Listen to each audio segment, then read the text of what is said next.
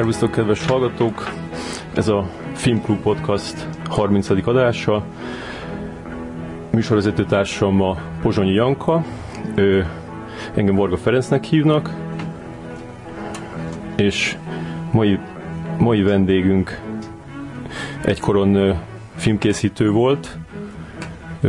Kossuth díjas, berlini zsűri nagydíjas, a Guardian szerint a 13. legnagyobb élő rendező.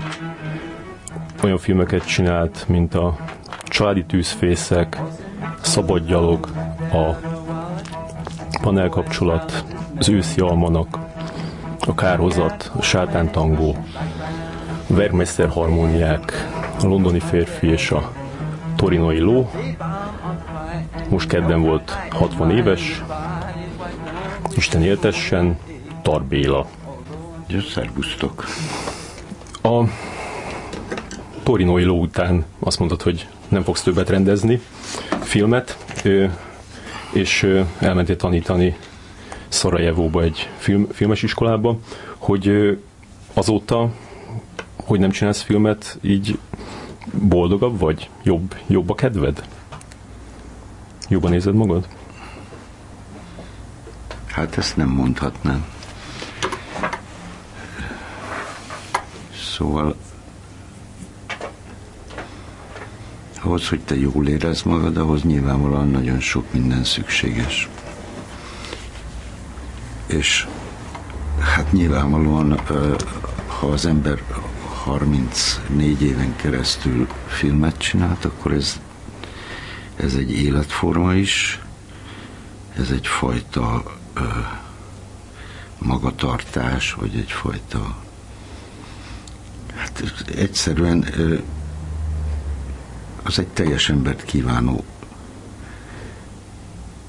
nem foglalkozás, azt sem mondanám, hogy túlzás lenne, hogy hivatásnak nevezzek. Szóval az egy olyan munka, ami a nap 24 órájában tart, és az év 365 napjában. Na most erről leállni, leszokni, hát ez nehéz ezzel együtt, hogy biztos vagyok benne, hogy nem szabad nekünk már több filmet csinálni. Most a héten a 60. születésnapodra csináltam egy összeállítást az Origóra, amiben olyan embereket kérdeztem, akik dolgoztak veled, és mindegyiknek feltettem azt a kérdést, hogy, hogy, hogy csalód, csalódottak lennének-e, hogyha ha ezután filmet csinálnál, hogy azt mondtad, hogy, hogy nem fogsz filmet csinálni, és, és mindegyik azt mondta, hogy nem lenne csalódott. Te csalódott vagy bennük, amiatt, hogy ezt mondták? Dehogy is. Szóval először is azért egy dolgot nagyon tisztázni kéne rögtön a legelején. Szóval ez a, ez a név vagy ez a rend, vagy nem tudom minek hívjuk, ez végső soron nem csak belőlem áll. Tehát az, hogyha te azt mondod, hogy Tarbéla, akkor az, az egyszerre jelenti a Hranicki Ágnest, a Vig Mihályt, a Krasznohorkait. Szóval mi azért így, így négyen egy csapat voltunk, és azért lehet, hogy én voltam a karmester, de ők nagyon-nagyon fontos szerepet játszottak a filmek létrehozásában. Tehát nem, itt nem csak rólam van szó, vagy ö, nem is szabad egyedül rólam beszélni. Uh-huh. És akkor ezt egy együtt mondtátok, ti így, így négyen, hogy nem csináltok több filmet? Azt hiszem, hogy hogy mindenki megértette, hogy, hogy ez a következő film, hogy nem, hogy nem lesz film. Uh-huh. És, és semmiféle kis kapu nem létezik abban, hogy, hogy, hogy esetleg még folytas valami filmkészítés szerű tevékenységet, mint ahogy mondjuk a Steven Soderbergh, aki szintén azt mondta, hogy nem csinál több filmet, utána meg elkezdett tévésorozatot rendezni. Nem tudom, tudod, szóval itt két dolog van. Hogyha azt mondjuk, hogy hogy ezek a filmek, ezek, ezek lépésről lépésre alakult ki egy nyelv, ahogyan a, a dolgoknak egyre inkább a mélyére kezdtünk el menni-menni, és egyszer csak eljutsz a, a stílus végső formájáig, és eljutsz ahhoz, hogy, hogy ez kész. Uh-huh. Tehát nem, akkor utána ezt még lehetne ismételgetni, meg eladni, de hát szerintem ez untatna téged is, meg e, már minket is. Szóval az, hogy, hogy kópiáit lehúzni e, valaminek, az, az szerintem az, az dögunalmas. És nem lehet elindulni egy teljesen más úton? De most az a baj, hogy, hogy ezekre a kérdésekre mi ilyen úton tudtunk választ adni. Tehát autentikusnak tartjuk a stílust és a választ, és ezért nem lehet most elindulni más úton, mert akkor az már nem én lennék, vagy nem, mert ha azt mondom, hogy őszintén és becsületesen csináltuk végig azt, amit csináltunk, akkor erről most nem lehet átállni egy másik vágányra. Uh-huh. Mert vagy te vagy az, ami, amit azonos vagy azzal, amit kimondasz, és ahogyan csinálod, vagy ha nem vagy vele azonos, akkor meg ne csináld. Na most, ha én azt mondom, hogy én ezzel a formával tudok azonos lenni, akkor, akkor hogy, szóval elég elképzelhetetlen az, hogy így csinálni, és akkor most egy másik. Szóval nem, nem tudom, nem, ez, ez így nem jött elő, hogy más modorban, vagy más stílusban, nem is értem tulajdonképpen a mhm. kérdést. A Derzsi János mondta az, hogy, hogy esetleg csinálhatna egy színes, széles vásznú filmet, ahol a tengerparton koktéloznak, és mindenki nagyon boldog. Persze, sokat röhögtünk egyszer, hogy majd meg fogjuk csinálni a Sátántangó kettőt, amikor az egyik ilyen alföldi helyszínen, ahol egy romos kastély volt, két pón, ott viccelődtünk azon, hogy oké, okay, jobbra lesz a recepció, balra a bár, és majd a, a székely az majd ott ül egy alpaka öltönybe, és szóval ezt világos persze ezzel el lehet viccelődni.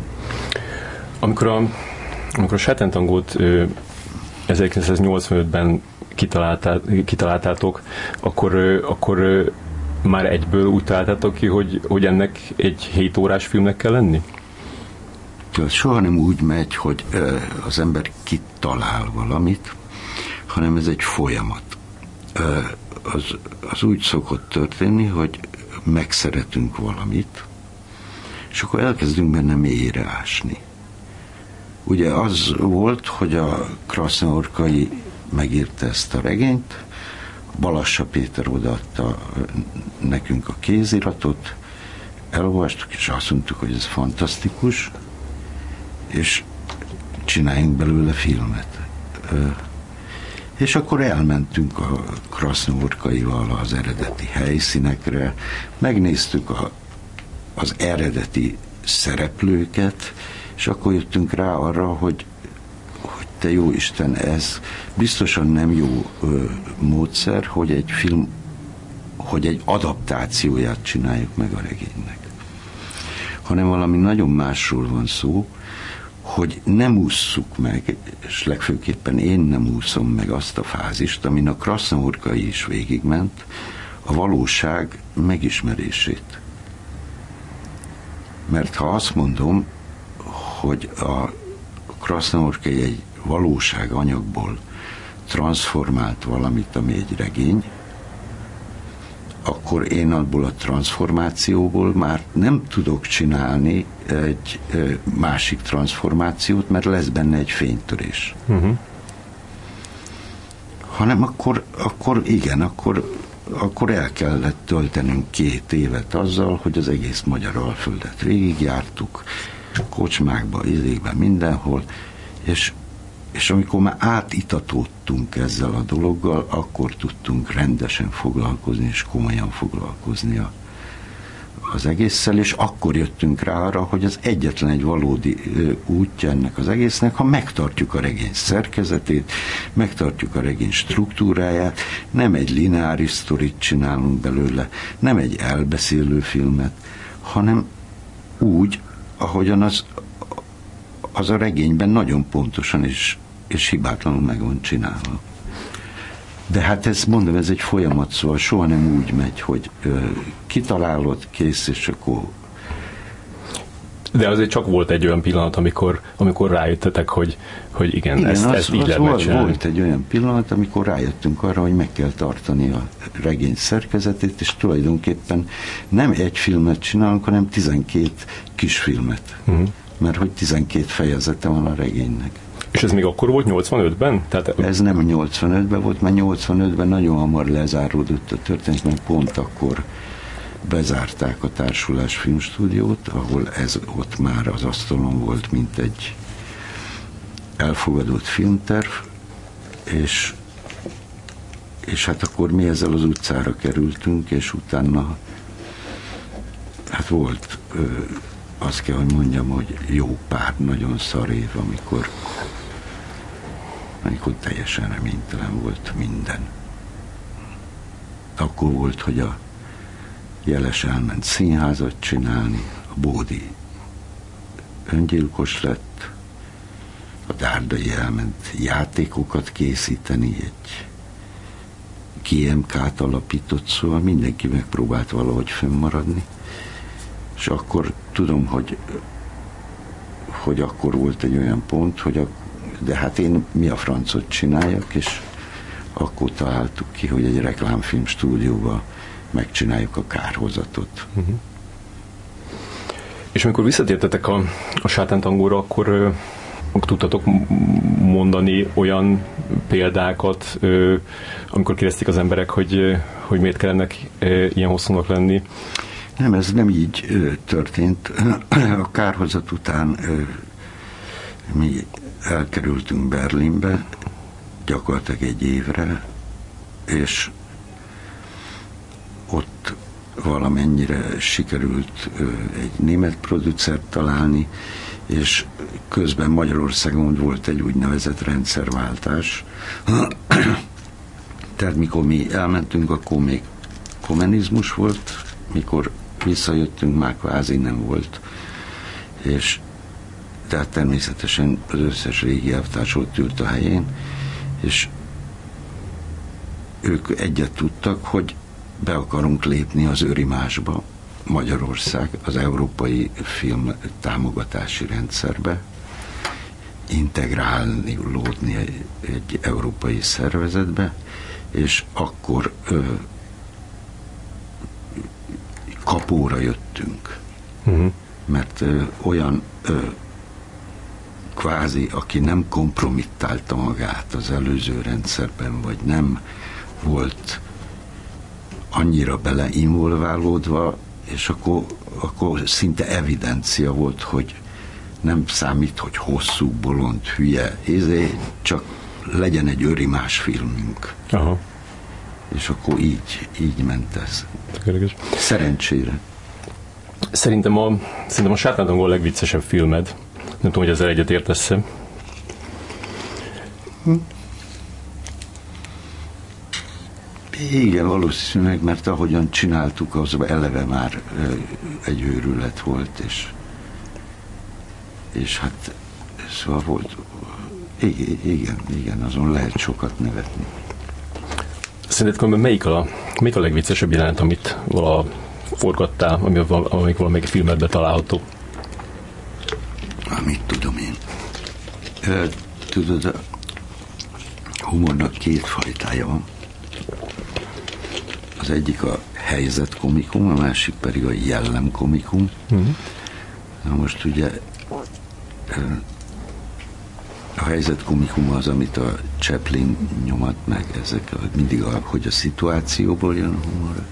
Én pedig valahogy mindig azt bírom, amikor a, a jellemekből, tehát ami, ami egy ilyen mélyebb dolog, ami az ember természetéből következik. Ja, hát a, volt egy pár, amin, ami jókat röhögtünk. De az az igazság, hogy ezek azért nem olyan humorosak, szóval úgy azért, amikor nevetsz, akkor azért a hátadon föláll közbe a szőr. Igen. Szóval az, azért, mert azért egyszerre humoros és tragikus is, szóval nem, nem olyan egyszerű. Persze minden film tulajdonképpen komédia, ha jól belegondolsz. Igen, mert az őszi almanakban is van nagyon sok, amikor te tudsz nevetni, de azért közben Szóval egy kicsit olyan, tudod, amikor egyszer azt olvastam, hogy Csehov mindig azt mondta, hogy azért nem érti, hogy hogy rendezik meg a darabjait, mert ezek valójában komédiák. Hmm és mindenki a vér komolyan adja elő, és ettől tulajdonképpen ö, veszít a gazdagságából. Nekem a, a, a sátántagóban az, azon nevettem a legnagyobbat, és azt szerintem ötvözi ezt a kettőt, amit mondtál, a helyzet komikumot és a, az ilyen ö, személyiséghez kötő komikumot, amikor a, a, a, a bíró, a, a, a bíró, ugye, a, a, a, alkoholista ö, dag, dagadt ember, aki elmegy a demizsonnal, és ő nem bíró, nem bíró, doktor. Doktor, bocsánat. Doktor. És, és, akkor, és akkor ő hazamegy, és, és elkezd inni, és viszik, viszik, ezt nagyon sokáig nézzük, és utána pedig így lepróbál, úgy emlékszem, hogy lepróbál így ülni az ágyra, és akkor leesik mellé, és így azt mondja, hogy egy, azt hiszem, egy kicsit berúgtam. És ez annyira vicces volt, mert hogy jaj, nyilván. Én nem tudom, ez nem, szerintem csak emberi. mondhatnám azt is, hogy szó szerint esendő, igen, elesett, de nem, hát ott, ott az, az ő, az a Peter Berlingből jött tulajdonképpen. Szóval a dolgok azért úgy jönnek, hogy van egyszer egy figura, ami kvázi a történetben van, és akkor utána meg kell találni azt, aki aki tulajdonképpen adekvát, és akinek a saját személyiségéből jön ez. Tehát én nekem ő már soha nem a doktor, hanem ő mindig a Peter Berling lesz. Hmm. Ugorjunk vissza egy kicsit a, a legelejére, vagyis nem a legelejére, de mondjuk 50 évet. na, na. Most, amikor csináltam ezt a cikket a születésnapodra, akkor megtaláltam a, azt az 1965-ös Iván Ilyics halála tévéfilmet, amiben te szerepelsz tíz évesen.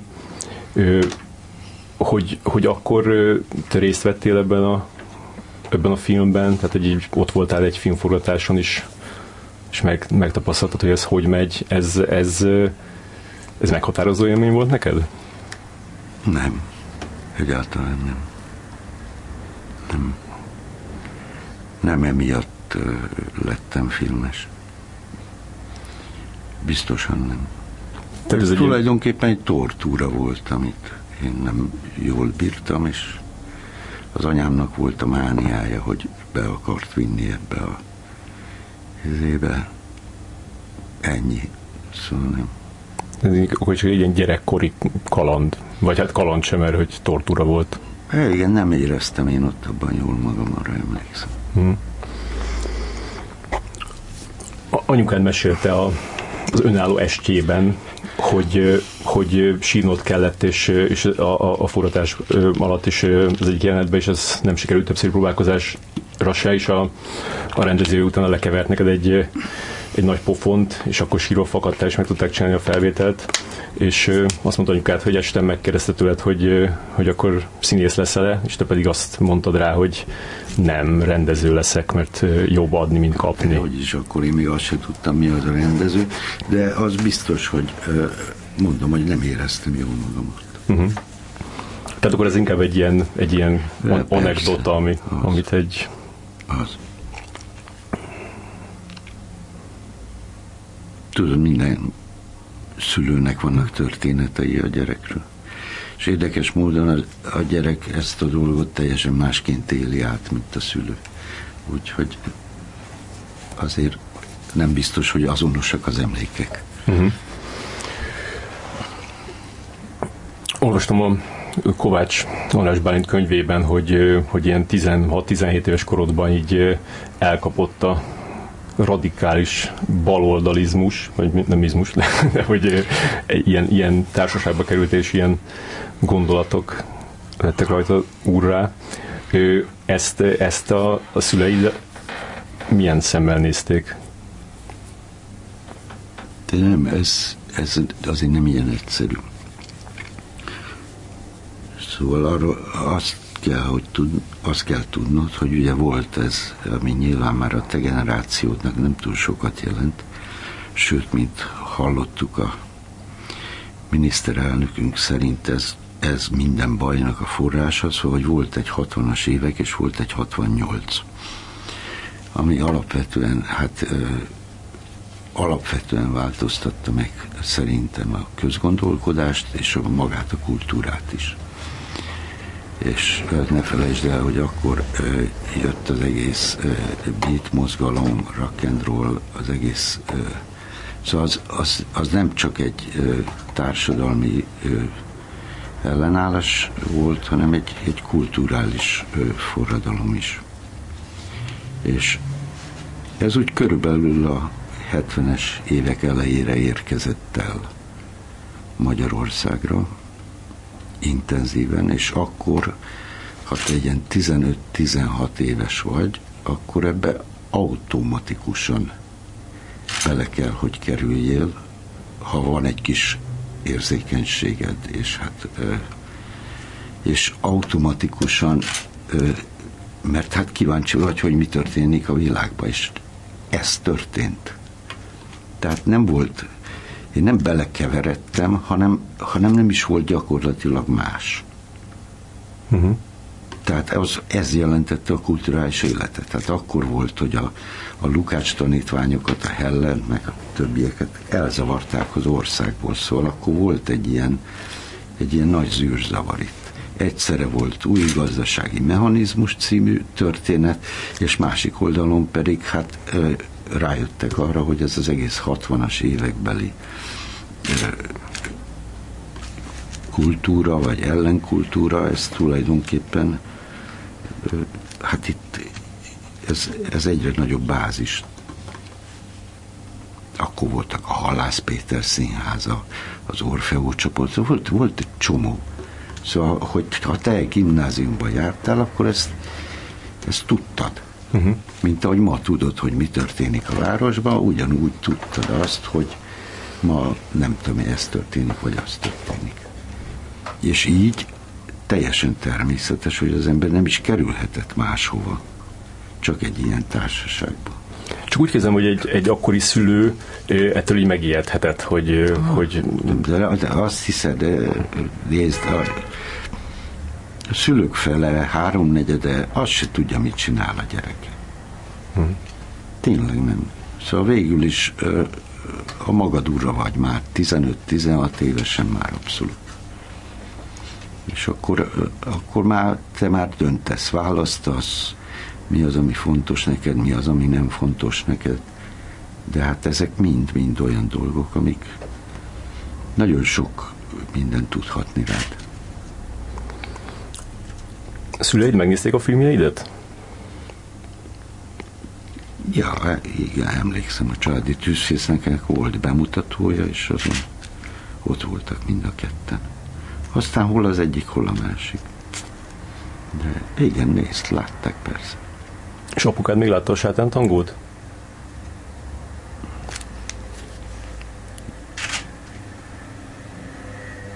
Igen. Illetve azt nem tudom, hogy látta-e, mert azt tudom, hogy ott volt a bemutatón, és ott egy akkora kavarodás volt, hogy nem, azt hiszem, hogy nekik akkor nem jutott hely. Mert az apám egy ilyen vékony cingárember volt, és valószínűleg kiszorították onnan, és aztán utána valahogy később látták. Aztán utána már nem látott többet. És, és mondjuk ő büszke volt rád? A film, a filmek miatt? Nem hiszem, hogy különösen büszke volt. Elfogadott olyannak, amilyen, és ez pont elég. Uh-huh. Nem hiszem, hogy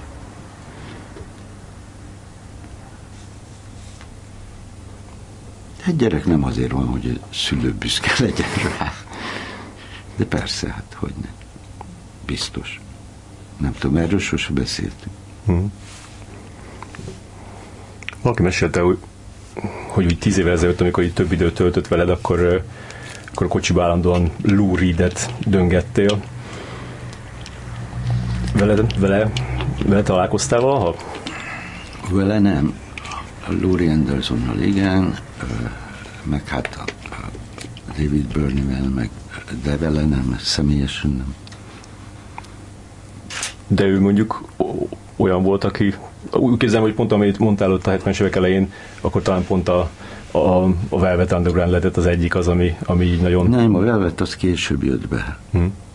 A Velvet az a, gyakorlatilag a 80-as évek elején jött be, amikor a New Wave 83-84-ben. 80-as évek elején, amikor itten végül is jött ez a csapat, a Menyhárt Jenő, a Vigmiska, a, a Müller izével, a kontrollal, URH,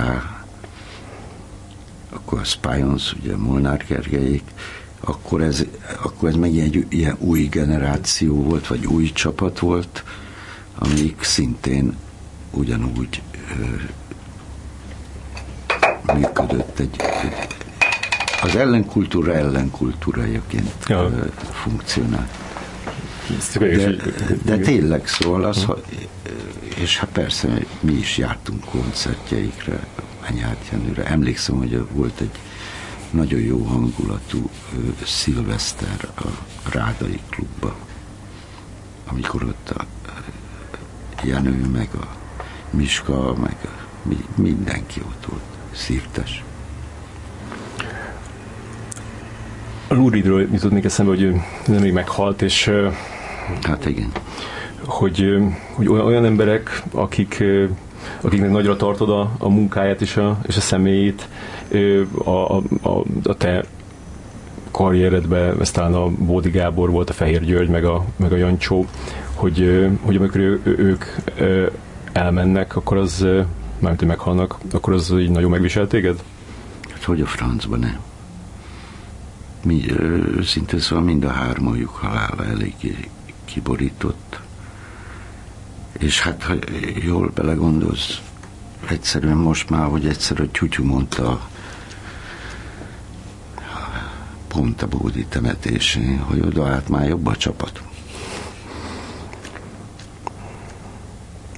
Hiányzanak, nagyon hiányzanak, azért, mert hát mint, mint emberek is hiányoznak persze, nagyon, de hiányzik tulajdonképpen az a fajta, szóval úgy, úgy ha ezek most mind itt lennének, akkor, akkor sokkal erősebbek lennénk, és sokkal talán, talán igen, nem, nem mernének így a dolgok. De hát persze biztos, hogy így mennének, csak azért mégis jobb lenne tudni, hogy, hogy vannak társak. Hmm. Tudod? És hát persze, hát a Bódi egy nagyon okos, nagyon érzékeny ember volt. Fehér Gyuri és, és hát a Jancsó is. És az a vicc, hogy, hogy nem hogy tulajdonképpen ez a három ember csinált olyan filmet, amiket én igaziból nagyon szeretek. Tehát nekem a magyar filmtörténetnek az ilyen nagy kiemelkedő hegycsúcsai, az biztos, hogy a Jancsónak, hát ugye a szegény legények, de hát mondhatunk többet is. Az, a Bódi amerikai Anzixa az szerintem egy korszakos film, ami alapvetően tényleg forradalmi film volt, és hát a Fehér Gyurinak meg ez a mind a két filmje, ami sajnos tényleg az egy őrület, hogy neki csak összesen két filmet sikerült összehozni. Mind a kettő remek mű. Uh-huh. És az, hogy ezek az emberek már nincsenek itt, ez biztos, hogy szegényebbé tett minket. És te, te hogy érzed, hogy hogyha ilyenre gondolsz, hogy így, így fel vagy készülve a halára, vagy, vagy be vagy szarva tőle? Tehát szerintem nincs olyan ember, aki erre igaziból föl tudna készülni. Persze, hogy mindenki be van szarva tőle. Csak tudod, amikor huszon valamennyi vagy, akkor az olyan rohadt messzinek tűnik. Ahogyan ö, az Ágival beszéltük, hogy amikor te 20 éves vagy, akkor már egy 40 éves ember öreg. Amikor te 40 éves vagy, akkor már egy 60 éves ember öreg. És amikor te 60 vagy, akkor már csak a 80 éves öreg, és a többihez meg úgy érzed, hogy te meg belülről még fiatal vagy, csak ez a szar porhüvely, ez, ez rakoncátlankodik, és egyre nehezebben bírod, és aztán végül is tényleg az a szörnyű, hogy amikor ez fölmondja a szolgálatot. Tudod, én ott a szegény Miki bácsinál láttam ezt, Jancsónál, hogy szellemileg totál friss volt. És ez a rohadt porhüvely, ez nem bírta tovább. Igen. És lenyűgöző volt, és hát. Hogyha hogy tőled lopnak más filmrendezők, azt mindig kiszúrod? Ez is egy hülyesség, hogy lopnak. Mi az, hogy lopnak? Végül is hosszú snittet nem én találtam föl. Azt, hogy mélyre kell menni az ember az emberbe, bele kell túrni azt se én találtam föl. Dostoyevsky is volt, érted? Antonioni is volt. Szóval volt, volt egy csomó dolog, nehéz azt mondani, hogy mi bármit föltaláltunk, legfeljebb csak az van, hogy másként raktuk össze, mint ahogyan a ahogy az addig volt, Például ugye, hogy a monotóniát elkezdtük használni, még hát egy csomó egyéb dolgot elkezdtünk használni, és másként használni. Nagyon sok jött egyébként a zenéből, tehát, hogy én a zenéből, meg a képzőművészetből többet tanultam a filmhez, a filmezésből, mint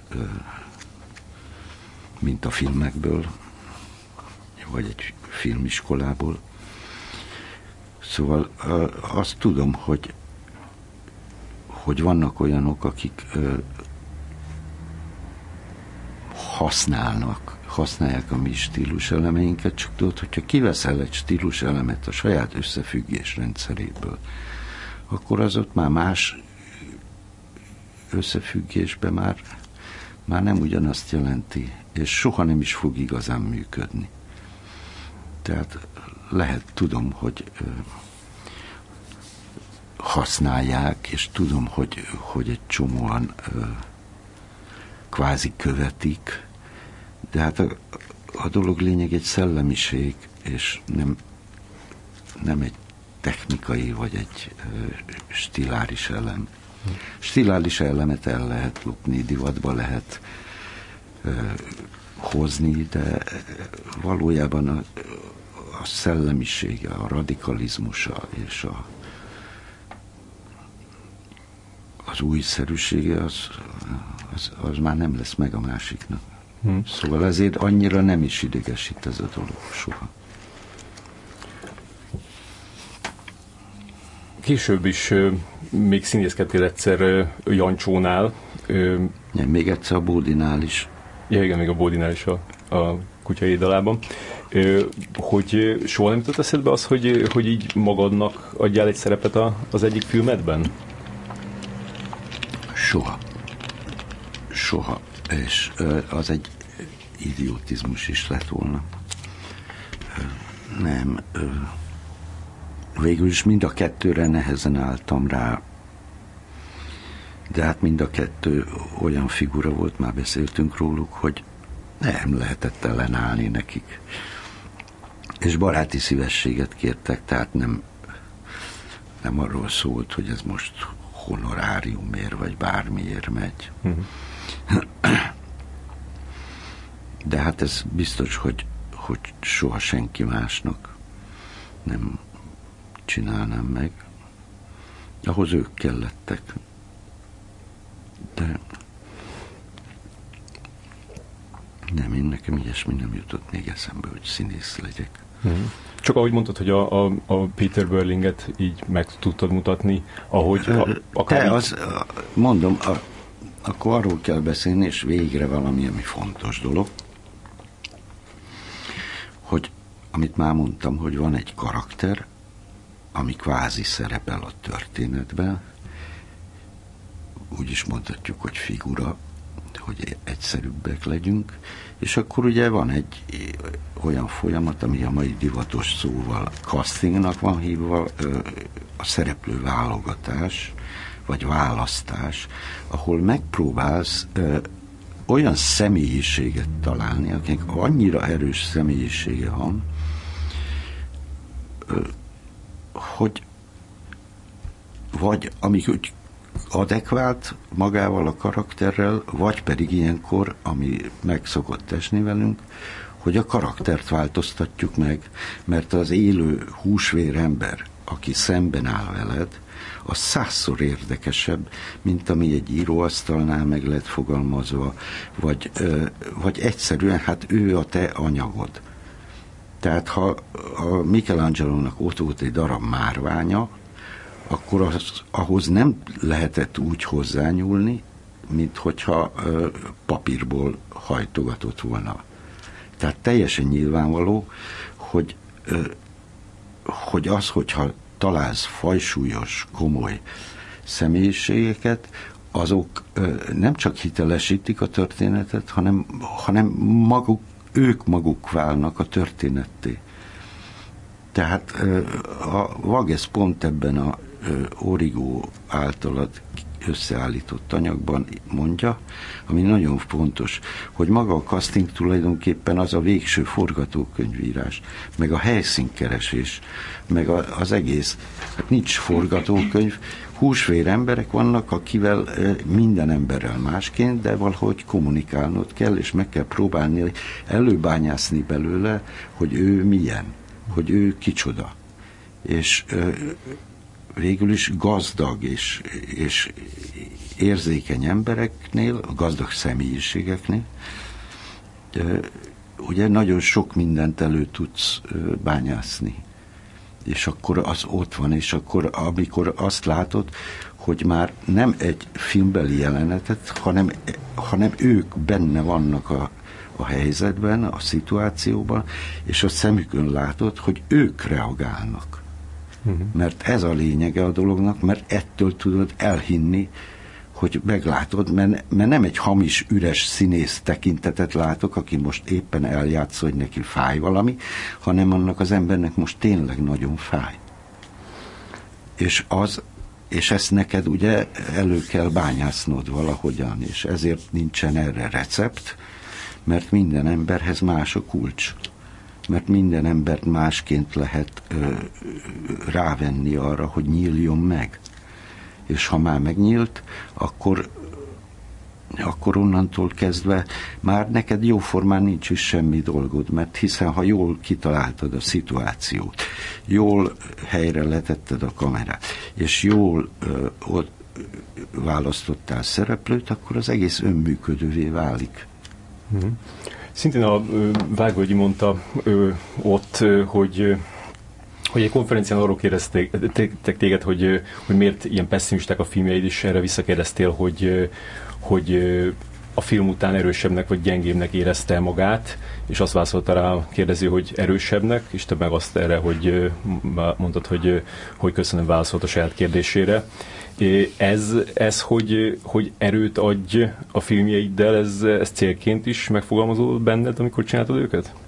Te amikor filmet csinálsz, akkor nem ilyesmin gondolkozol. Ez egy elég őszintén szóval, igen, ez egy bevált régi receptem, mert már amikor nagyon untam mindig ezzel, hogy pessimista, meg bla, bla, bla, akkor mindig megkérdeztem a faszt. Hát mi, erősebb vagy, vagy gyengébb vagy? Ha megnézted. Uh-huh. Többnek érezted magad, vagy kevesebbnek? Hát ez egy logikus kérdés, és nem lehet így megfogalmazni valamit, hogy pessimista, vagy optimista. Ekkora marhaságot én még életemben nem hallottam. Hát vannak, amikor rossz kedved van, van, amikor jó kedved van, van, amikor örülsz, vagy amikor szomorú vagy. Ez mindig, hát az élet gazdag. Hát ennek a gazdagságára, vagy összetettségéről, vagy a sokszínűségéről kéne mindig beszélni. Nem arról, hogy most a, rendező pessimista. Hát ö, egyszerűen arról van szó, hogy az életben vannak súlyos, nehéz dolgok, és vannak könnyű és vidám dolgok te magad mondtad, hogy a sátántangon lehet sokat nevetni. Igen, az örömöt is mindig meg kell mutatni, azért vannak táncjelenetek, például majdnem minden filmben van táncjelenet, talán a prologus és a Torinoi ló kivételével mindegyikben valahol ott van, hogy az emberek mulatnak. Most más kérdés, hogy a, az öröm minősége az mutatja meg talán igazán az élet valódi minőségét. És lehet, hogy ő minél jobban érzi magát, te annál szomorúbb vagy. Mert hogy az történik, hogy már, hogy már maga az öröm is mennyire elsilányodik, hogy hogy veszítünk el dolgokat. Egy magyar, magyar komikus Bödös Tibor mondta, hogy Tarbil az emberi méltóságról készített gyönyörű filmeket. Ez lehet, hogy először csak pár ezeren nézik meg, de ők aztán sugározzák, mint, mint badacsony kövei a napfényt. Ezt még így az előző, ezt gondoltam, amit beszéltünk arról az erőről, amit, amit ad a film. Viszont te meg azt is mondtad, hogy hogy a filmmel nem lehet semmit elérni, a, az emberekre gyakorolt hatása maximum pár órás. Ezt szerintem így nem mondtam. De az tény is való, hogy ugye, hogy amikor az ember 16 éves, meg 22, akkor az a minimális ambíciója, hogy megváltoztatja az egész világot. És na, na, hogy persze, hogy azt hiszi az ember, hogy egy filmmel meg tudod változtatni a világot. De hát aztán meg utána rájössz arra, hogy hát ez a világ ettől azért, hogy te ezt megcsináltad, nem akar nagyon megváltozni. És akkor, akkor utána csak úgy megpróbálsz elmélyülni a dolgokba, és Utána meg azt mondod, hogy hát jó van a világot, ha, ha nem is sikerült megváltoztatni, de hát azért talán a filmnyelvet sikerült megváltoztatni. És ha jól belegondolsz, azért a filmnyelv is része a világnak, tehát va- valami mégiscsak sikeredett, csak ö, hát azért ahhoz a nagy ambícióhoz képest ez valószínűleg ö, redukált. Igen, sajnos egy filmmel nem lehet megváltoztatni a világot.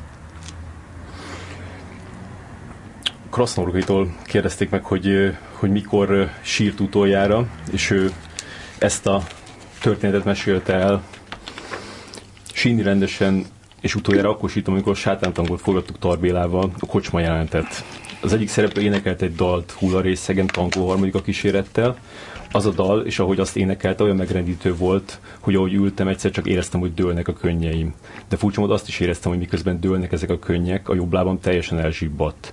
Aztán vége lett, feleszméltem, hol vagyok, hogy egymás mellett ülünk Bélával, és nézik a monitort, és akkor vettem észre, hogy Tar, akinek szintén elhomályos a tekintete, iszonyatos erővel szorítja a jobb lábamat, ő még mindig, és szorította végig hogy sikerüljön ezt, az áll, ezt a csodálatos állapotot rögzíteni, hogy ne történjen semmi közben, hogy meglegyen, és meglett. Ez volt az utolsó, amikor sírtam. Ez, hm? az, az tényleg felejthetetlen élmény volt, ott, ott mindannyian tudtuk, hogy valami elképesztő dolog történik, amikor a mi hókbarna ezt az anyám a tenger elkezdte. Tudnik, ott, ott végképp elröpült valami attól a ott már nem volt forgatókönyv, semmi nem volt ott. Egyszerűen csak azt tudtuk, hogy itt, itt a barna valami olyan dologgal ajándékozott meg minket, a filmet, meg ami, ami elképesztő volt, és hát annak tényleg olyan volt, hogy ott ültünk mindannyian, nem csak Krasznomorkai, mindannyian ott ültünk, és csak így néztünk, hogy te jó Isten.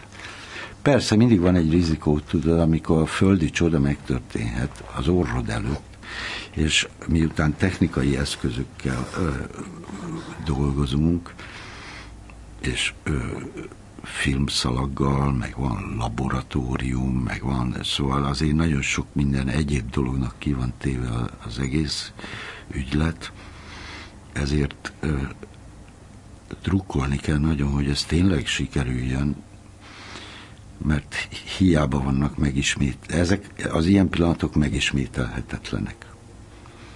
Tényleg, és az, hogy, hogy ezek az egyszeri és megismételhetetlen pillanatok bekerüljenek a dobozba, az az, az amitől te azt végképp állandóan frászban vagy. Uh-huh. Szóval az, az olyan stressz és akkora feszültség, amikor látod, hogy na, itt most átléptük a demarkációs vonalat, itt most valami megtörténik, és a végén azt mondják a laboratóriumban, hogy hibás perforációjú volt a nyersanyag, és kuka. És akkor jön a biztosító, és kifizeti neked azt a forgatási napot.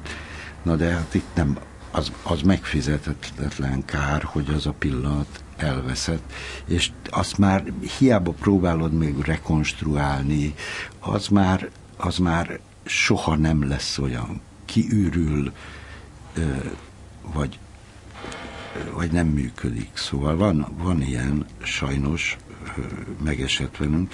Ilyenkor rendszerint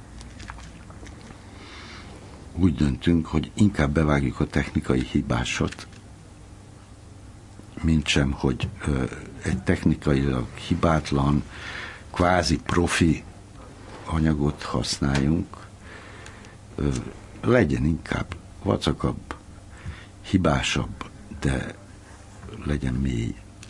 Mm-hmm. Jó, pont ezt akartam kérdezni, hogy, hogy hogy ezt neked így azért egyensúlyba kellett tartani, hogy, hogy egyrészt ott van ez a katarzis, amit átélsz egy ilyen pillanatnál, másrészt meg közben meg izgulsz, hogy, hogy meg, megvan-e, hogy sikerült-e fölvenni. Hát ott mindannyian izgultunk.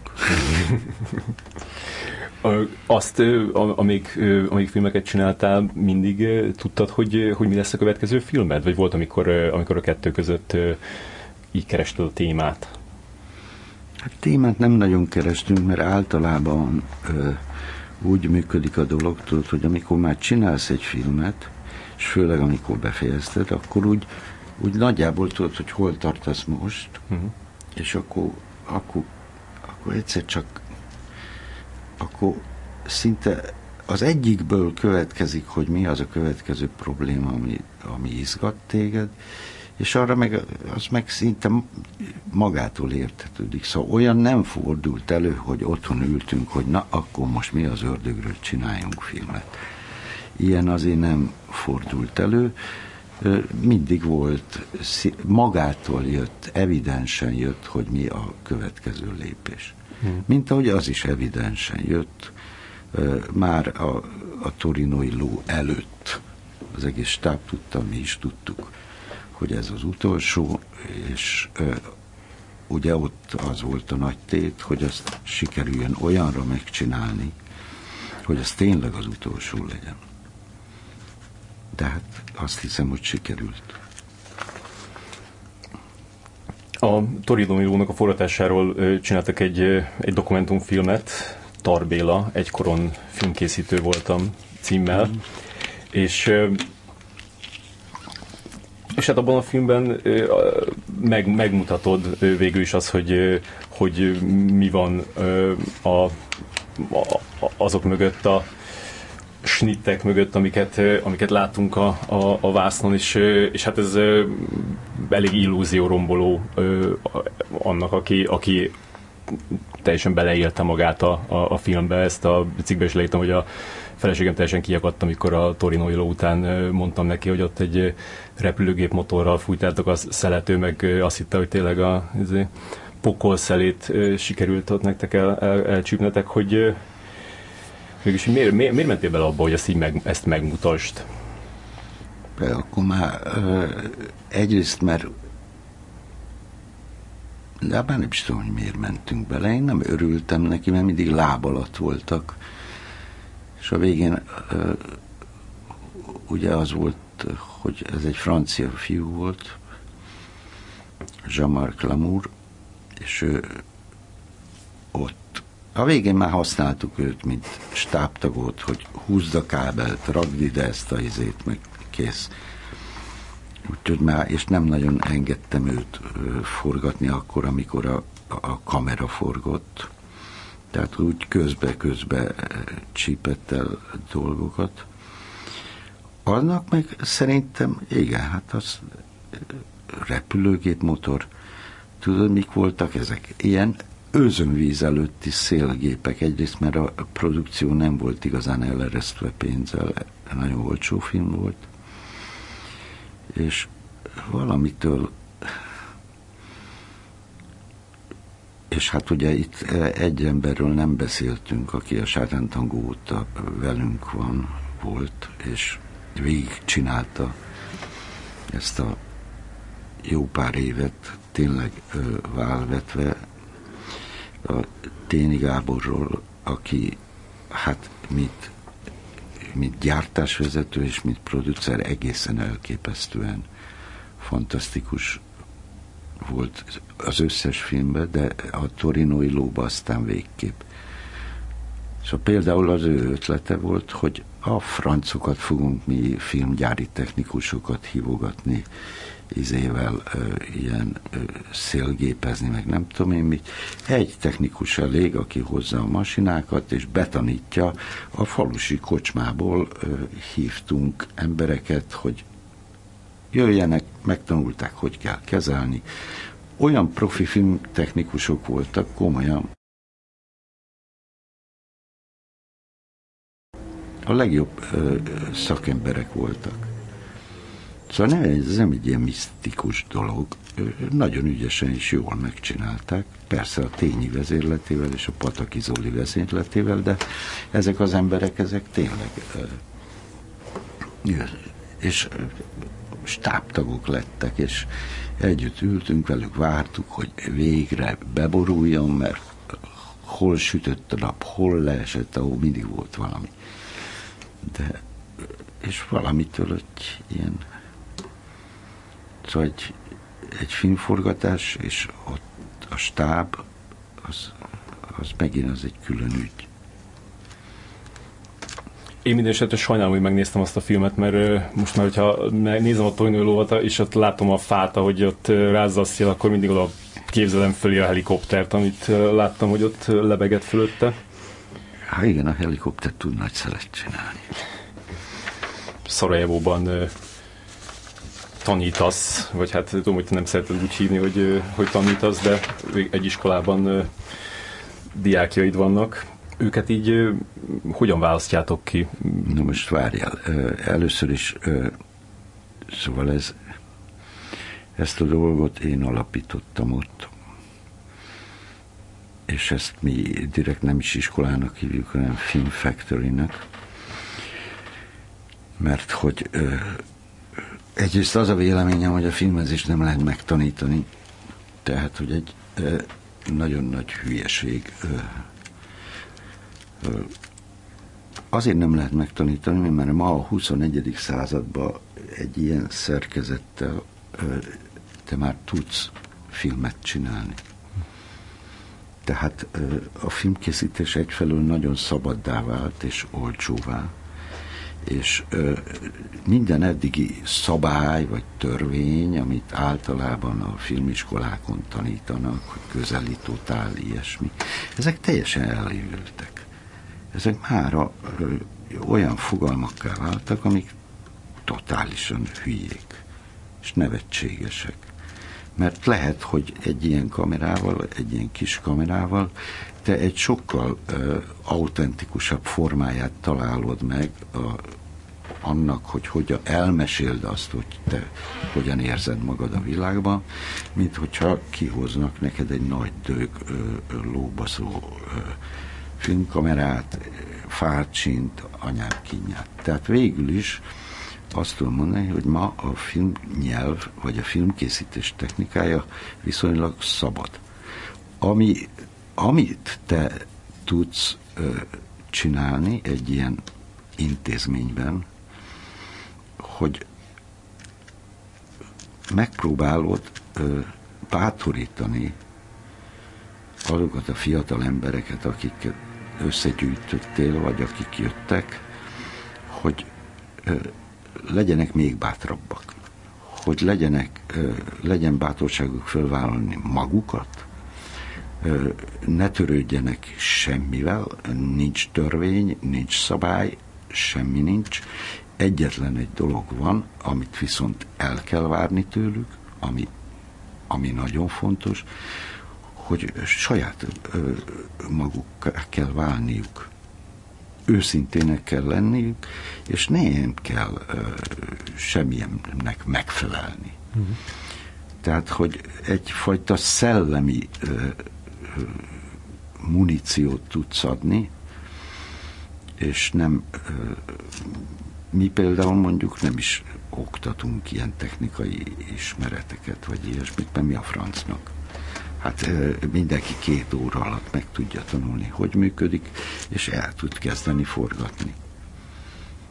Nem, nem erről szól a történet. Egyébként ez egy nemzetközi, jó, akkor használjuk azt, hogy iskola, de azért nem szeretem ezt használni, mert végül is az történik, hogy a világ minden részéből jönnek gyerekek, most ö, kimegy az első csapat, most kapja meg a diplomáját, ez, ezek mester kurzuson végeztek, és van, mert be vagyunk azért jegyezve a bolonyai rendszerbe, hmm. tehát, hogy ez egy ME ö, osztály, és van egy doktori ö, csapatunk is, összesen 22 gyerek, tehát nem sok. Uh-huh. Mert 22 gyerek, ami nekem bőven elég, mert hogy ugye személyes kapcsolaton ö, alapul az egész, és nem azon, hogy ö, órák vannak, vagy beülnek, és akkor leadják az előadást, és akkor a tanár az az év végén vizsgáztat, ilyesmi nincs. Hmm. Nincs. Ö, az van, hogy általában vannak elméleti workshopok, tehát ez, ez ilyen szemináriumokon alapuló logika, a iskola, amin vannak elméleti workshopok, ide hívtunk mindenféle embert, a Jonathan Rosenbaumtól kezdve az Uri Gregoron át, Sózó Ichiyamát Japánból, és az úgy volt, hogy a Jonathan Rosenbaum az amerikai független filmről, az Uri Gregor a német filmtörténetről, a Jean-Michel Frodon a francia film, új francia filmről, a, a spanyol filmről is tartott, és akkor így valahogy mindig jön abból az országból valaki, és akkor annak a valamennyire, hogy mégiscsak a filmtörténetet azt tudni kell, és egyéb elméleti kérdésekről is lehet beszélni. Például a Rényi volt ö, ö, kvázi esztét, művészettörténetet, vagy ilyesmit, egy workshopot tartott nekik, filmeket vetített, meg mindenfélét. Szóval ez egy ilyen tényleg nemzetközi dolog. Akkor vannak praktikus workshopok, ahol meg jönnek különböző filmesek, vagy művészek, vagy tehát ott volt már mi nálunk a Carlos Reigadas, a Gus Vincent, akkor már föl se tudom sorolni, Pedro Costa, Guy Madin, mi, mindenki, a Tilda Swinton, szóval tényleg már olyan, mint egy ilyen klub. A Munju volt, román fiú, és ezek jönnek két hétig, együtt dolgoznak a, a fiatalokkal, és mindenki mást csinál uh-huh. velük. Van, aki forgat velük, van, aki van, aki csak tervekről beszélget velük, van, aki mit tudom én, a, csak elméletet tart. Szóval itt, itt végül is ugye azt kell megtanulniuk, hogy a világ nagy. És a filmmezésben is különböző stílusok vannak. Ha te szakács akarsz lenni, akkor tudnod kell, hogy, hogy hogyha kínait akarsz főzni, akkor azt hogy kell megtanulnod. És akkor nyilván arra kell hívni egy kínait, aki mm. megtanít téged, vagy beavat téged. Aztán te azt mondod, hogy köszönöm, én nem akarok soha életemben kínait főzni, de azért nem árt, ha tudod, hogy hogy készül. Ja. Nem árt, ha tudod, hogy hogy csinál a Carlos Reigadas filmet, és nem árt, ha tudod, hogy nem tudom, tényleg most már fáradt vagyok, és nem jutnak eszembe a nevek, de hogy tényleg, hogy jönnek emberek, akik mindenki másként dolgozik, és ezt megosztja velük. Ez úgy hangzik, mintha ez a világ legjobb filmiskolája lenne. Hát ez az is jelen pillanatban. És az én ö, koncepcióm az az, hogy ez inkább hasonlítson a Bauhausra, tehát ahol a, a tapasztaltabb és a kezdő emberek együtt vannak, mert például a Gaimadin forgatott ott egy rövid filmet, amiben, ö, amit a gyerekek inspiráltak, és velük együtt csináltak. Aha. Tehát, hogy ez mi, mindenki másként ö, csinál valamit, és ez, ebbe ez a jó. És azért azt tudod, hogy a világ minden részéből jönnek. Tehát van Japánból, Koreából, Szingapurból, Diák. persze. Magyar van? van ö, nincs. Ö, van ö, mexikói, van kolumbiai, van brazil, van amerikai, van uh, izlandi, Fárő-szigetek, angol, francia, spanyol és uh, portugál, szóval azért ez egy és amikor uh, tudod, az izlandi fiú uh, rájön arra, hogy a japán leszbikus lánynak uh, mi a, a világa, hogy egyszerűen tágítani, tágítani, tágítani. Tehát ellentétben ö, azzal, ami itt most előszeretettel hangzik, én a multikulturalizmus híve vagyok, mert abból mindig csak gazdagabb. Hmm. Szóval az, az mindig gazdagabb, mint egy monolit kultúra, amelyik csak be van zárkózva amikor én fölnőttem, akkor abban nőttem föl, hogy ez egy zárt ország volt. És ezt nem, és úgy örültem, amikor végre ez megszűnt, és abban bíztam, hogy ez az ország akkor most, amit a szivacs föl fogja szívni, mindazt, amit eh, ki elmulasztottunk. Hát aztán látjuk, hol tartunk. Hmm. És, bocsánat, és szerinted itthon semmiképp sem működhetne egy ilyen rendszerű iskola? Biztos, hogy működhetne, csak tudod, ennek végül is pénzügyi okai lennének, azon kívül, hogy hát nyilván nem biztos, hogy örülnének, hogy én itt Magyarországon bármit csinálnék. De persze, hogy jobb lenne. Hát ne vicceljem el, hogy le. Végül is én, én örültem volna annak, hogyha ezt Magyarországon tudtam volna megcsinálni. De tudod mit? Ez már eleve csak egy pótcselekvés, mert én annak örültem volna, hogyha a Torinoi ló után mi tudjuk folytatni a TT filmműhelyt. Mert nekem az volt a koncepcióm, hogy a TT filmműhely az, az, az mint egy produkciós iroda, majd föl fogja fedezni az új ö, embereket, segíteni fog, bátorítani fog egy csomó új dolgot, és hát nagyon szerettem volna. És hát sajnálatos módon ugye ezt ezt egyszerűen nem tudtuk tovább folytatni, vagy én nem tudtam tovább folytatni ezek között a kondíciók között. Tehát tulajdonképpen az, hogy összegyűjteni nemzetközi csapatot, fiatal embereket, fiatal filmeseket, összegyúrni őket a tapasztaltabbakkal, ezt a TT filműveibe is meg tudtuk volna csinálni, és minden további nélkül tudtunk volna dolgozni. Voltak az asztalomon, hegyekben álltak a forgatókönyvek amikor be kellett zárnunk az irodát. És hogy valaki ezt hallja, és nyilván biztos bárki, aki mondjuk így filmeket szeretne csinálni, és ezt hallja, akkor nagyon szívesen bekerülne ide, akkor így van, tehát van esély ide bekerülni, hogy mi, mi kell Most ahhoz? Itt, hát egyrészt ugye, ami a legnagyobb problémánk, az mindig a pénz miután ez egy egyetem keretén belül működik, és ők tandíjat szednek, és az állandó permanens probléma, hogy hogyan lehet virmanolni, hogy senkit ne rúgjanak ki azért, mert nem fizet ö, izét, tandíjat. Uh-huh. Idáig még azért, hál' Istennek, senki nem ment el, de szóval nehéz ö, ügy ö, mert ez így elég drága.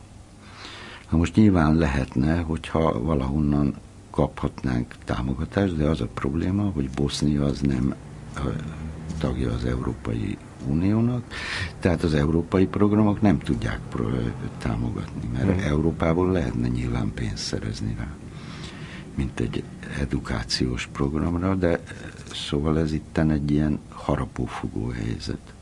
Tehát meglátjuk, meddig tudjuk csinálni ott ezt, aztán meglátjuk, hogy mit hoz a jövő. Hmm. Ezt még nem tudom, de azért azt kell, hogy mondjam őszintén, hogy azért ez rendben van, ez lábra lett állítva, ez, ez kialakult és brandé vált, úgyhogy nekem lassan ideje tovább állnom, mert nem akarok én nyugdíjas tanár lenni. Iskolai igazgató lenni életem végéig. És hova fogsz tovább menni? Nem tudom, hát nyilván azért még az életnek nincs vége, és nem is biztos, hogy én nekem tanítanom kell az hmm. életem végéig. Azért még azt, hogy valamit kreálni, az még, az, az még azért, arról azért nem mondtam le, még ha az nem is film. Uh-huh. Hanem mi? Hát mit tudom én? Hmm. De ha tudnám, akkor sem mondanám meg Jaj, most. Igen, jó. Ö, a, amikor, amikor Csadi tűzfészeket, tűzfészeket csináltad, akkor 22 éves voltál, ezt 5 nap alatt csináltatok még nulla pénzből, uh-huh. és mire, mire ott hagytad a, a, a főiskolát, akkor már három nagy játékfilmet csináltál, és meg egy tévéfilmet, hogy te nem tudod furcsán, hogy mostanában egy csomó végzett rendező akár 10 évet, vagy annál is többet vár, mire megcsinál az első nagy játékfilmet, ráadásul, ahogy mondtad, most már olyan olcsón lehet forgatni, hogy, hogy fog egy, fog, fog, fognak egy kamerát is, mennek is megcsinálják, mondjuk ahogy a Reis Gábor csinálta a, a Van valami furcsa és megmagyarázhatatlan, hogy, hogy mi az Istenre várnak ezek a... Nem tudom.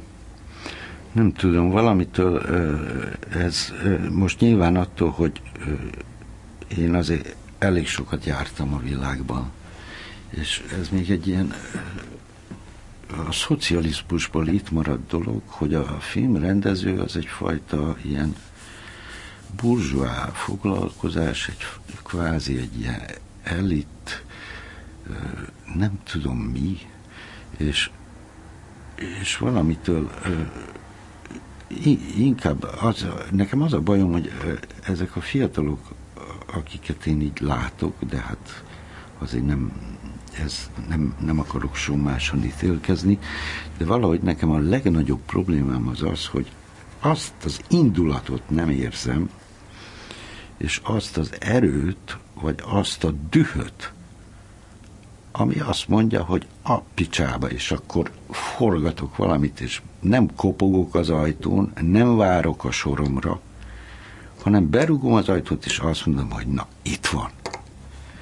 Tudod, és ehhez ez nem annak a kérdése, hogy mennyi pénzt adnak egy filmre. Ez nem annak a kérdése, hogy te kijárod-e a vajnaféle forgatókönyv tréningezett, uh, vagy sem.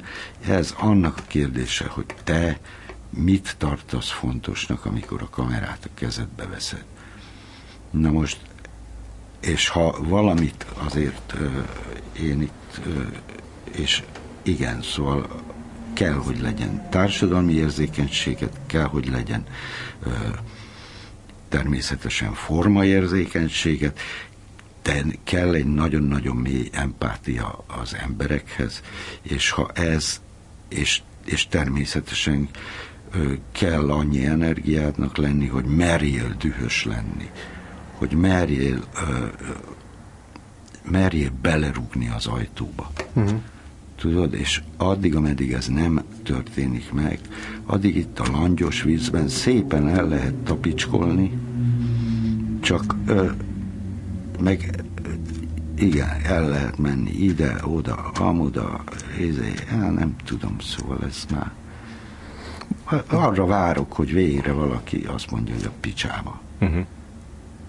És, és tényleg, hol van, hol van az az energia, tudod, az, én mindig azt várom, és ha valami bajom van a Szarajevóban is a, a gyerekekkel, hogy még mindig én vagyok a radikálisabb, és a forradalmi, és nem ők. Mm. Hát a francba. Hát ott fiatal 30-20, 20 valamennyi 30 éves emberek, hát mikor? Lehet, hogy nem dühösek, túl, túl kényelmes az élet. Hát e, azért azt se hiszem, hogy túl kényelmes az élet. Ezt nem hiszem. Hmm. Nem. Hát menj ki az utcára, nézd meg, hogy, hogy lenne túl kényelmes az hát nekik, akik mondjuk fizetik azt a magas Nem, tanulót. nem, nem, ezek szegény gyerekek, nem. Nekik sem, csak ö, van ez a gőzös álom, hogy mi az a film. Az egy társadalmi, egy filmrendező társadalmi státusz, egy ö, filmrendező az ö, nem tudom mi, média személyiség, meg nem tudom én mi látod, jön a rádióba beszélgetni veled, szóval, hogy Érted? Ja. És nem, nem ezt a francba fordítva ülünk a lóhon. Ja. Ez olyan meglepő számomra, hogy, hogy tényleg minden országban készülnek ezek, a, ezek az iszonyat kis költségvetésből készülő, mégis kurva jó filmek, mert ott van az ötlet, ott van a, a, a, az energia, meg a, meg a, a dű, és valahogy nálunk nem. Te, az, igen, ki lehet adni ezt a jelszót, hogy low budget és high energy, csak, és akkor igen, alacsony költségvetés, de magas energia. De, hát, és, de mondom, hogy, hogy a valódi dolog, hogy azt mondod, hogy nem, ez a világ így elfogadhatatlan. Mert rosszul van berendezve, és mi rendeztük be így, és erről beszélni kell. Yeah és erről beszélni kell, és elő kell venni azt a rohadt kamerát, és igenis. Hát nem kell egy filmhez olyan túl sok. Ja. És mit gondoltál a, arról a filmről, ami így azért eléggé kirúgott egy pár ajtót most a idén, a Saul fia? Nem láttam. Nem láttam? Nem tudok róla beszélni. Uh-huh. Nem láttam. És az, hogy amikor így erről a filmről volt szó, akkor, akkor így állandóan a te neved is felmerült, az annak örültél? Nem tudom, meg kell nézni a filmet, érted? addig én hogy komolytalan és nevetséges dolog beszélni róla. Mm-hmm. És miért nem nézted meg eddig? Mi? Miért nem nézted meg eddig? Egyrészt, mert kínlódom a saját egészségi állapotommal mostanában, Mhm. és a másik pedig az, hogy nem volt rá időm. Jaj. Szóval nem, de nyilván meg fogom nézni, ezt persze, csak most ez így, így Mhm, jött ki. Jaj. Most nem láttam filmet már istentelen idők óta. A magyarokat se. Nem. Uh-huh. A magyar filmből van nekem nagy lemaradásod. lemaradásom. A, izét, a, de nem igaz, mert a zérót azt, azt láttam. Aha. Na és az hogy tetszett? Az tetszett, az kedves volt, azt szerettem. Az elég radikálisra sikerült. Igen, szóval az, hogy, hogy végre friss volt, Aha. hogy nem egy ilyen ö, kopott formának az új fölmelegített izéje, hanem van, van valami friss benne. Az, az nagyon tetszett. És hát még végül is igen, az, ami így, ha úgy tetszik, a politikai üzenetével is egyet tudok érteni. Aha. Legutóbb két hét ezelőtt a Nemeseles László volt itt, és Mhm. uh-huh. ő beszélt rólad, meg a közös munkátokról, hogy azt mesélte hogy, hogy, hogy neki te- teljesen ellehetetlenült a, a helyzete a, a londoni férfi forgatásán, és ö, ilyen ö, korzikai filmaffiózók rugdosták már az oldalát, és ö, Hát azért ez túlzás, de uh, mindegy, tudod, ez a uh, legenda, meg a izé. Nem, hát ők uh, a kenyeressel ők voltak uh, ketten asszisztensek egy darabig a filmben, és valahogy ez ott nem működött igazán. De nem azért túlzásokba ne essünk, de nem örültem annak, hogy volt bennük egy ilyen francia arisztokratizmus a korzikaiakkal szemben, és az, az, az nem ment, az nem volt jó ötlet. uh-huh. De ez hülyeség, mert ezen nem, ezen nem múlik semmi. csak úgy jött le abból, amit mondott, mint hogyha te, te azóta se bocsátottál volna meg neki, vagy, vagy ezt így nem beszéltétek meg egymással. Szerintem mi azóta beszéltünk, csak már nem emlékszem rá. Uh-huh. De ne, hát az egy ö, 2000 Öt. Na, hát tíz éve volt, tehát ha minden szarra emlékeznék, már megbolondulnék. De akkor te meg, akkor meg akarod nézni a, a Saul fiát, az a lényeg ebből a szempontból. Persze, hát miért ne? Sokkal pozitívebben állsz a, a kritikához, meg a kritikusokhoz, mint a magyar filmrendezőknek a 99%-a, hogy a, az utóbbi időszakban, vagy hát főleg a Sátatangó óta, ez mi, milyen volt neked állna azt olvasni, hogy, hogy zseni vagy, tehát hogy Az azért az zseniális. túlzás, ennyire nem kényeztettek el, de ö, nem.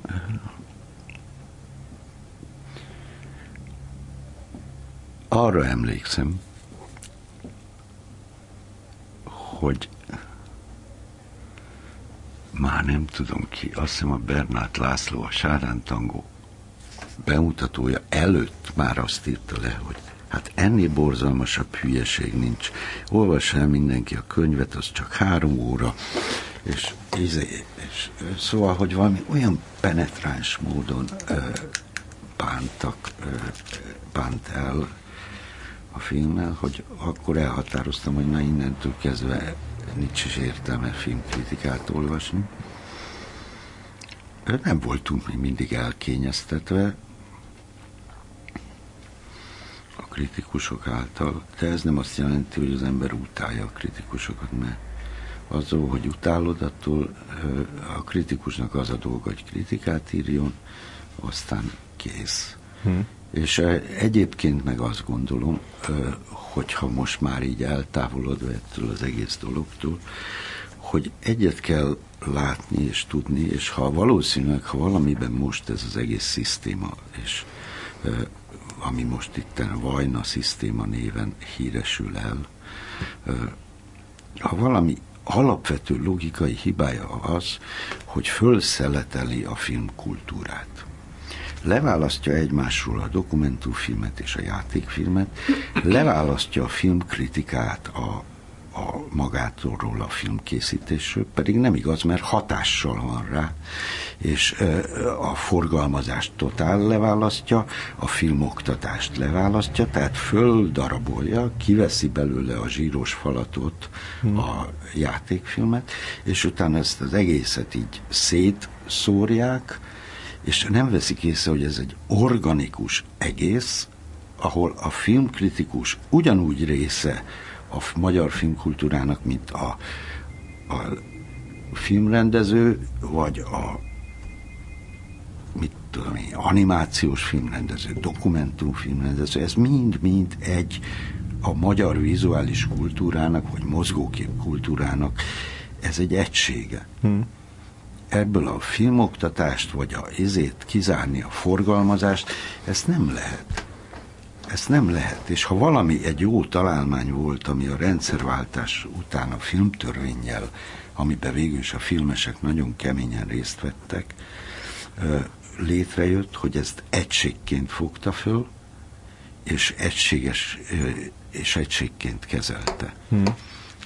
Tehát a, most ez, hogy így szétdaraboljuk, ez logikátlan, ostoba, szűklátókörű, és ö, ellene van az egésznek. Mm. És az, hogy a, a, a nagy játékfilm gyártás azért úgy néz ki, mint hogyha, mint hogyha így normális mederben folyna, tehát olyan emberek kapnak lehetőséget, akik, akik megérdemlik, és azért csomó jó film készült, meg voltak ezek a nagy sikerek a fesztiválon, ezért nagy, nagy fizet. Ezek személyes teljesítmények, mm. Tehát te ezért nem adsz a semmilyen kreditet. Én azért nem, mert a, a szisztémája nem jó. Ja. Tehát ha valami, valami gyökeresen nem működik, azzal, és, és hibás szerintem, az, azt hiába van neked két nagy zajos sikered, vagy három, uh-huh. attól az nem igazol vissza egy egy rendszert. A Rubik kocka nem igazolta vissza a kádárizmust. A, és, és, és azt is így kijelentenéd, hogy, hogy jobb volt a régi rendszer, vagy az se volt jó? De az biztos, hogy demokratikusabb volt, és ha valami demokratikus, az mindig jobb, mint egy nem demokratikus rendszer. Uh-huh. Tehát addig, amíg egy kuratóriumot a szakma választ ki, attól még egy kuratórium csinálhat hülyeségeket, uh-huh. de abban a, a garancia, és az, az olyan, hogy azoknak két évig tartott a mandátumuk, vagy maximum három évig, Na de hát ezek itt most életük végéig, öt ember ki van választva a kormány biztos által. Ja, mondjuk már cserélődtek azóta, mert például Kovács András Bálint ő, ő kilépett. Van. Nem, most már kilépett. Meg a Diviny Réka is. Nem, mert ott van szerintem. Nem, ők ketten kiment, kiléptek is jött. Nem tudom, hogy most ki van benne, de biztos, hogy... De jó, az igen, nincs meghatározva, hogy meddig maradjanak. És az se vigasztal, hogy azért normális embereket raktak oda? Kik? Én nem tudom. Én, te, az, eleve, hogy oda rakjanak valakit, ja. ez van már a zsigerei mellett. Ja, ja. Tehát most érted, ha a világ legjobb emberét rakják oda, uh-huh. de az nem megy, hogy oda rakok valakit. Ja. Azt, el, azt egy szakmával meg kell beszélni, azt egy szakmával le kell egyeztetni. Itt, itt egy pár beszédet kellene folytatni, amiről itt szó nincs. De hát egy meg... kor, kormány biztos, ne hülyeskedjél, tudod, hol van kormány biztos? Amikor árvíz van, amikor tűzvész van, amikor ö, rendkívüli állapot kell, kell bevezetni, na akkor kell egy kormánybiztos, aki egy személybe dönt. Uh-huh. Na de hát a magyar film az nem katasztrófa sújtott a terület. És úgy érzed, hogy már a, a történelmi lehetőség az így elillant, amikor így össze lehetett volna fogni filmeseknek és kiállni magukért, és azt mondani, hogy ezt így nem? Hát a filmesek azok megpróbáltak kiállni magukért, csak ö, egyszerűen átnéztek rajtunk, és hát nyilvánvalóan ez egy politikai döntés, és hát ez, ez, ez végül is az egész országban így működik a dolog, úgyhogy miért pont a film lenne más. Ja, de mondjuk Kviát például Török Feri írt gyújtó hangú cikket, aztán most már a második filmet forgatja a film alapnak. Tehát, hogy ö, ezt mondom, hogy, hogy ha ott mindenki azt mondta volna, hogy nem, én nem vagyok hajlandó ebben részt venni, akkor akkor lehetett volna valamit csinálni? Vagy pedig nem gondolod, hogy... Tudod, mit gondolok én erről? Hogy egyrészt ezek az emberek most 40 évesek, van gyerekük, van családjuk, van, ö, ö, fölvettek bankkölcsönt, és szeretnének filmet csinálni, és ellen lehet állni, ö, mit tudom én, ö, két évig, maximum három évig, de az életed végéig aztán nem tudsz ellenállni, mert végül is elmegy az élet, és nem, és nem csináltad meg azt, amit szeretnél. Uh-huh. Tudod, és ezért nem gondolom azt, hogy, hogy én nekem jogom, vagy feladatom, vagy izé bármelyiket megítélni, vagy bárki felett ítélkezni, csak én csak most ezt Szóval nem, az egész ö, szomorú, és tudod, kárt okoz, ö, mentálisan nagyon sokat, és hát ezt azért majd egyszer helyre kell hozni. Uh-huh. De azt, el, azt elfogadod, hogy azért lehetett volna sokkal, de sokkal rosszabb? Tehát mikor rakhatták volna Fekete Györgyöt, vagy nem tudom. Nem tudom, ezek hipotézisek. Uh-huh. De teljesen mindegy, kit raknak oda. Az a tény, hogy valakit oda raknak. Jöjjön. Értem. Szóval az elfogadhatatlan a számomra. Uh-huh. Ö, még két kérdésen le, lenne. Az egyik az, hogy... Na gyorsan, mert már Jó. Az egyik az, hogy soha nem akartál gyereket? Passz. A másik, a másik az, hogy, hogy azt mondtad, hogy az egyetlen igazi tragédia az, amikor az ember képes valamire, és az élete során nem teljesedik ki, nem futja be azt a kört, amit befuthatott volna, hogy úgy érzed, hogy te már kiteljesedtél és befutottad ezt a kört? passz. Úgyhogy ezt gyorsan túljutottunk rajta. Úgy szólt a megállapodás, hogy fél héttől nyolcig, nyolc óra, kettő perc van, és szerintem ez már bőven elég volt. Belőled. Abszolút.